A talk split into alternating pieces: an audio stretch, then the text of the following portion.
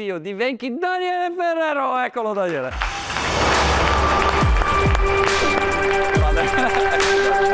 allora, ti faccio accomodare. Grazie. Eh, Confesso che è la prima volta che io e Daniele ci vediamo di persona dopo non so quanto tempo. Tanti anni.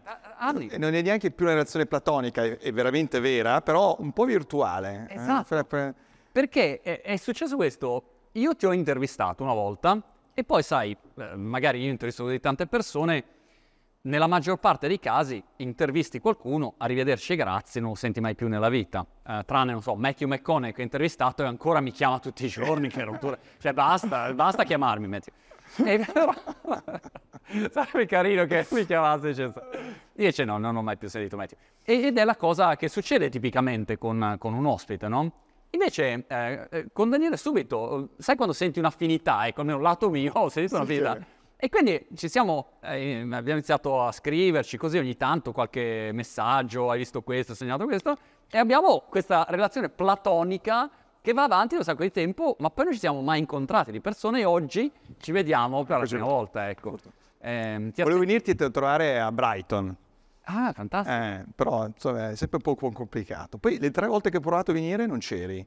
Eh no, perché sapevo che Stavi, stavi già giocando a scacchi da qualche Ero parte. già Eri probabilmente- in Russia all'epoca. Era un torneo di scacchi Esatto. con Kasparov.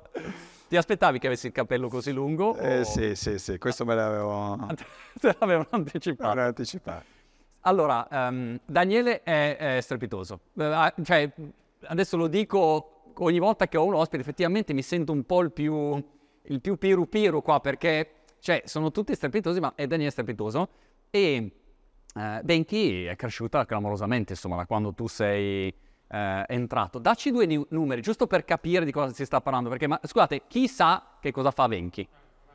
Ok, ok, va bene. Quindi Era- hai- Eravate stati briefati prima. Sì, prima... Comunque eh, c'è anche del cioccolato per eh, chi Esatto. volesse. Perché... e adesso chi lo sa che cosa... Dacci due numeri su Venchi, eh, diciamo oggi, ma anche da qu- quando sei partito. ecco. Beh, io sono proprio partito 25 anni fa, è stata rifondata l'azienda, che il marchio era in un cassetto. Adesso facciamo 200 e rotti milioni di euro di fatturato, con circa 200 negozi in giro per il mondo, ne apriamo 30 all'anno ormai. Abbiamo conquistato l'Australia, conquistato, parolone, abbiamo aperto per la prima volta anche un negozio in Australia, eh, che c'ha ad aprile, adesso apriamo la Malesia e man mano eh, io passo la mia vita, e non solo io, tanti miei colleghi, ahimè, in aereo di nuovo, visto che per due anni ci hanno bloccato e sono tornati, però grandi soddisfazioni. È una storia comunque incredibile anche perché incrocia Made in Italy, e quindi tutta la parte, la tradizione, il cioccolato italiano, però c'è... E gelato. e il gelato, e però c'è anche questo approccio di business, di trovare il format giusto, eh, perché insomma anche altri avevano magari fatto il posto dove c'è il cioccolato e stop, no? Invece tu hai poi spinto per trovare una modalità che unisse anche due mondi. Sì, noi, perché poi l'azienda è fatta, come potete immaginare, di tanta altra gente, tante persone di grandissimo talento e l'idea era di, di replicare un, un posto non tanto del fatto in Italia, anche se non solo il prodotto, ma buona parte dell'arredo, i macchinari sono tutti made in Italy, ma del r- r- f- eh, vissuto come se stato fosse in Italia. Quindi noi abbiamo questa marea di turisti, per fortuna che sempre di più vengono a visitare il nostro bellissimo paese e, e quando tornano a casa loro eh, hanno piacere di rivivere un momento di italianità eh, esattamente come, come si fa da noi, quindi che sia eh, la passeggiata col gelato, con la famiglia, il, sac- il sacchettino di cioccolatini all'italiana da portarsi a casa e questo noi cerchiamo di replicare questa esperienza. Un aspetto che volevo, diciamo, sfruttare, ti volevo sfruttare oggi, questa è la verità, che ti volevo sfruttare perché abbiamo parlato prima eh, di imprenditori, Eh, come si fa a, a- a- intraprendere. Ed è da un lato, come dire, mh, facile teoricamente, perché anche Federico Marchetti ho già detto, ah, un consiglio che darei è avere coraggio. Ok, però poi lo devi fare, no? Ed è eh, complesso. Tu ci vivi in mezzo, oltre a essere un imprenditore di grande successo, ci vivi in mezzo e vedi e parli con tante persone, hai tanti eh, riferimenti. E oggi volevo avere un aiuto da te per riuscire a distillare alcune caratteristiche che poi ci portiamo a casa e ognuno proverà a applicare nel suo settore, nel, nel suo mondo. Um, per capire, ecco, che cosa vedi no, che l'imprenditore che, che, funziona poi deve avere? Perché c'è tanta mitologia, no? Quando si parla di imprenditore, ogni volta c'è... Romanticismo. Romanticismo. Eh, sì. Oppure, eh, ecco, devi essere Steve Jobs. Um, perché uno nasce sempre dalla fine, no? Da quando è diventato Steve Jobs. Eh, esatto. ho capito, grazie. Ma cioè, prima... Eh, eh, prima di arrivare là... da dove si parte? Ma io intanto inizierei con tutti possono diventare imprenditore, non, non, si nasce imprenditore, lo si diventa. Mm. Eh, non è una eredità no? uno stato di, no? prenaturale. Dice, guarda, Steve Jobs in fascia aveva già inventato l'iPhone. No, non è così. Si diventa imprenditore. Dato definiamo cosa vuol dire imprenditore, perché l'importante è la definizione. Io do questa definizione qua. L'imprenditore è una persona che opera all'interno di un'azienda, quindi opera economicamente, quindi non stiamo parlando di Ollus o altri tipi di organizzazioni assolutamente meritevoli, quindi stiamo parlando di un'azienda, operatore economico, che si espone al capitale di rischio in modo, um, cioè scegliendolo, cioè in modo conscio. Quindi non è una persona che nasce perché il papà era imprenditore, il nonno, lo zio, perché sposa un imprenditore o un'imprenditrice, no, lo sceglie. Mm. E, ehm, e, questo per me è l'imprenditore, quindi fondatori di aziende, cofondatori, startupisti, scalapisti, eh, chiamali come vuoi, scalapisti, scalapisti sì, questo è nuovo, no? Esatto. Cosa fai? Startup, no, io faccio scale up. E allora questo sei lo scalapista, sì, io sono scalapista. E, um, ma anche rifondatori, uh, ovvero per esempio tutti quei manager che lavorano in aziende e vengono chiamati da, o, da private equity, da leverage buyout funds, che entrano nel capitale dell'azienda perché rilevano gli azionisti del momento e coinvolgono il team di managers a prendersi un pezzo di rischio, che poi non importa quanto grande dimensionalmente, importante che sia rischio eh, dimensionalmente importante per te, eh, per l'imprenditore, no? perché non, non, è rilevante la dimensione in assoluto, la dimensione è relativa, quindi anche loro è una nuova classe di imprenditori, infatti il private equity rigenera tanto la classe imprenditoriale perché ci sono appunto gente che nasce, vuol vendere l'azienda perché vuol fare il dottore, il medico e non vuol fare quello che faceva il papà o il nonno, però arrivano dei nuovi e quindi questo per me è eh, la, definizione. la definizione di imprenditore. Io distillerei tre a questo punto caratteristiche principali. La prima, direi tautologica rispetto a quello che ho appena detto, è l'appetito per il rischio, cioè devi avere un'inclinazione a prendere il rischio, però questo si può imparare. La seconda, e questa è molto più facile, è la più trasversale, perché hanno quasi tutti quelli che operano nelle aziende, la passione per la crescita. Cioè, tu avete mai sentito di un, di un imprenditore che vuole fare una nano impresa? No, tutti ne siamo, vogliamo fare imprenditori per fare una grande azienda, no? Grande idea, no? La mia idea vincerà. E poi la terza, che è quella più difficile e più complicata, che secondo me poi sul lungo distingue i grandi imprenditori dagli imprenditori normali, e che è la capacità di uh, uh, applicare quello che Schumpeter chiamava la distruzione creativa. Cioè uh, il capitalismo non nasce, ditelo poi ai marxisti e ancora quelli che ci sono, vecchi marxisti, dal capitale, nasce dalla concorrenza, cioè nasce dal fatto che arriva uno e dice il Nokia non va più bene, ecco c'è il BlackBerry, un altro che dice no ma adesso io ti distruggo il BlackBerry e porto l'iPhone e così via, migliorando sempre la qualità del prodotto, del servizio e questa è la distruzione creativa tipica del nostro sistema di libero mercato. Hai detto che il rischio si può imparare, sì. eh, diciamo l'appetito al rischio. Che cosa intendi? Beh, c'è tutto il mondo delle scienze della finanza, eh? quindi come si gestisce, come si misura il rischio, come si misura il rendimento, come si gestisce il rischio, come si gestisce il rendimento, come si gestiscono le probabilità. Tutto questo sono sostanzialmente delle tecniche che, che si imparano a scuola, ormai vengono insegnate anche al liceo, al liceo, ma spesso poi la gente le dimentica, no? Quindi faccio un esempio semplice semplice. Io quando c'è stato il momento del Covid, come potete immaginare, un'azienda che vende gelato, socialità, cioccolato ai negozi, non è che eravamo messi proprio bene bene bene, ecco, no? Eh, che, che reazione hai avuto quando ha detto si chiude tutto? E credevo stessero scherzando. Ah. No, no. E, um, la, ma, ma, peggio perché tra l'altro noi avevamo tanti negozi, cioè avevamo aperto negozi in Cina, ci hanno chiuso in Cina e eh, i miei cinesi mi hanno detto guarda che arriva anche da voi. Ho detto ah, figurati, no? bravo, bravo, proprio eh, un visionario. tu hai capito tutto. Beh, adesso scherzi a parte, è stato un momento molto difficile, però verso giugno del 2020, quindi ancora in pieno Covid, noi abbiamo cominciato a dire verità a prendere un sacco di, di, negozi nuovi in giro per il mondo, a Hong Kong, a Shanghai, a Londra, a New York. Abbiamo fatto i migliori affari della nostra vita, delle location, come vengono detti in gergo, che te le tiravano dietro e noi le avevamo prese. Gente ci dava del pazzo, però non era pazzia, era verità, era analisi dei dati, perché da una parte eh, facevi due scenari, appunto misuravi il rischio, dice ma quanto può durare la pandemia, no? Mm. Quanto mi devo pagare d'affitto, a parte che poi riuscivi a negoziare gli affitti. Eh. Tre anni?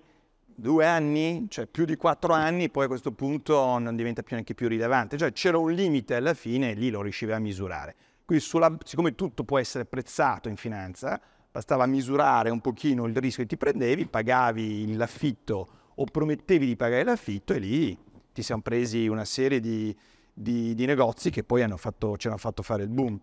Ma poi c'era anche chi diceva, giustamente, eh, molti dei miei colleghi, gente che parlava, diceva no ma guarda, la pandemia cambia tutto, tutto digitale, non c'è più mondo fisico, cioè il tuo business model è morto.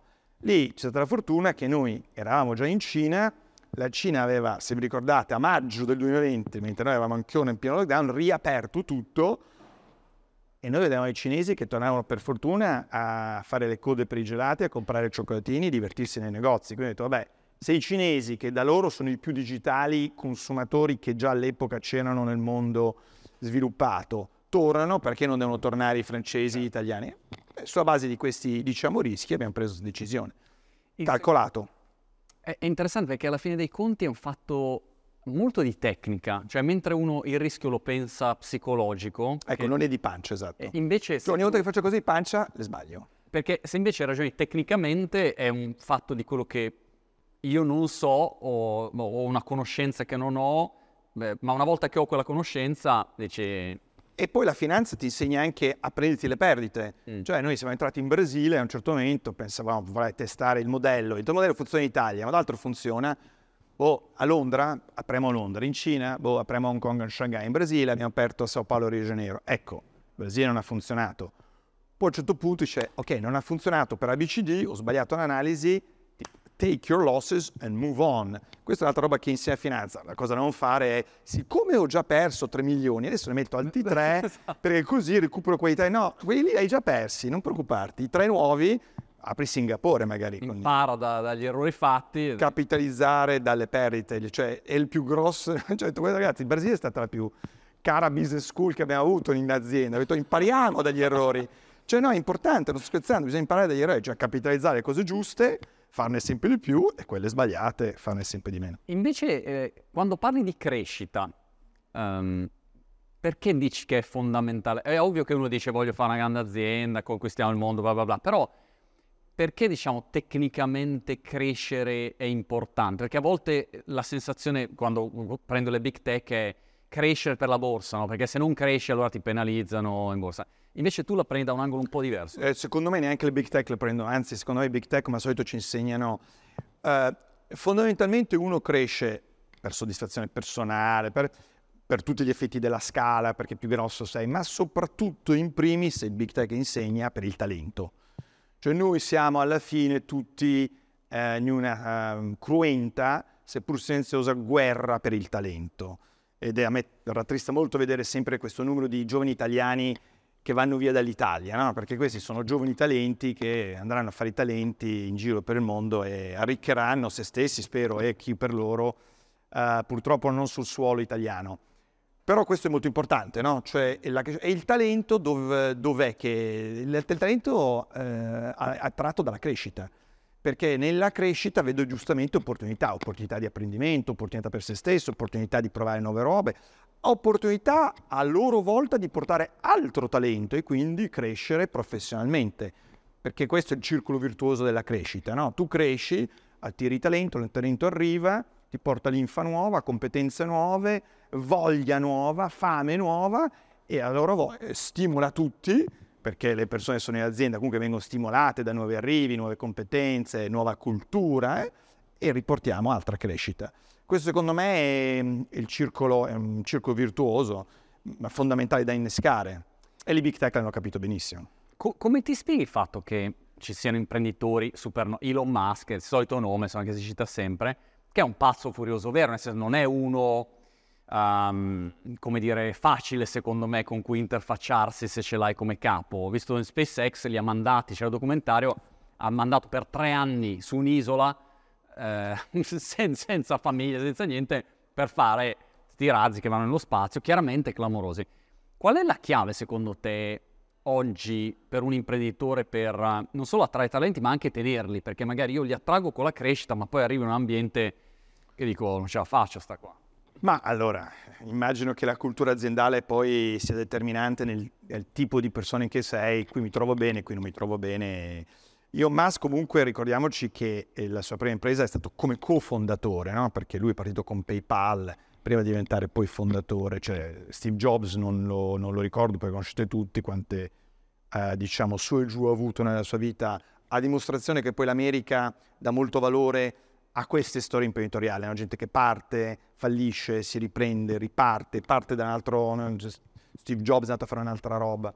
Io non posso parlare per la cultura di Musk perché non, non conosco le aziende, però ritorniamo un po' a quello che cercavo di dire prima. Um, c'è ahimè o ahimè, sempre insito nella, nelle aziende che continuano a crescere questa, questa distruzione creativa. Questa distruzione creativa è, è, è, espressa in modo perfetto da Zuckerberg quando dice move fast and break things. Quindi move fast, cresci, break. Break perché? Perché alla fine loro continuano a rimettere tutto in discussione, a rimettere il loro modo di, di fare business, i servizi che, come servono i clienti, i servizi che danno e distruggono, che è molto faticoso, distruggono per ricreare, distruggono per ricreare. La lezione più recente me l'hai data tu. Mm.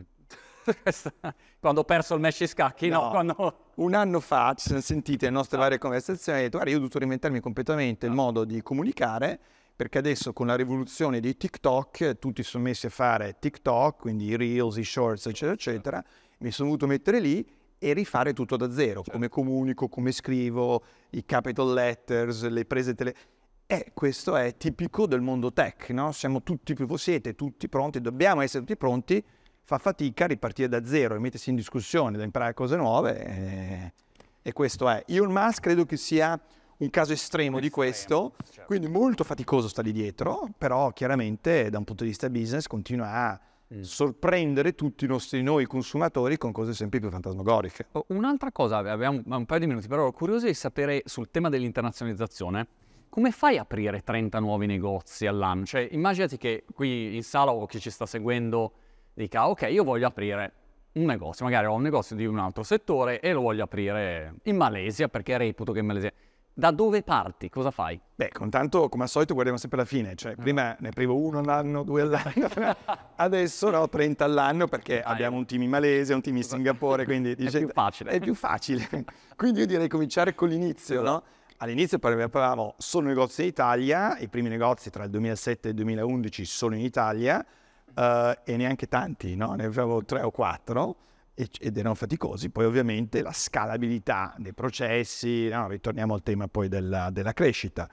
Eh, lì poi abbiamo deciso, ma cosa andiamo? Andiamo all'estero, eh, sono in Italia, quindi abbiamo aperto no, a Londra, torniamo al Brasile o in Cina, perché veramente all'epoca c'erano tanta gente che scommetteva sul fatto che il Brasile, stiamo parlando del Brasile pre-Olimpiadi, sì. c'era il boom economico, il petrolio, poteva essere, una, posto un posto fighissimo, c'è gente che poi fatto, ha avuto molto successo. Quindi non si parte con 30, si parte sempre con uno. Eh, non, non, c'è, non, c'è, mai, tra l'altro, la bacchetta magica. Io volevo una, una, formula magica così. Non c'è mai, non c'è. è come con gli scacchi.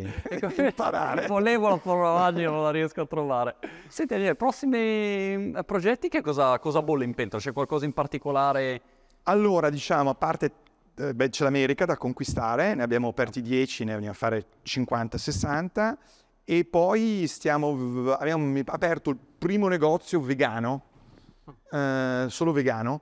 Eh, il cioccolato e il gelato italiano si prestano molto bene, tra l'altro, al, al vegano. C'è il gelato, noi facciamo questi gelati a base acqua, che sono molto buoni, e li abbiamo provati a Hong Kong e c'è, c'è questo, non come sostituzione, diciamo, eh, ma come aggiunta per, eh, per un consumatore magari più attento o banalmente allergico o comunque vuole sentirsi sempre a proprio agio col proprio fisico e magari sul latte piuttosto che sul, su qualche tipo di grasso non è...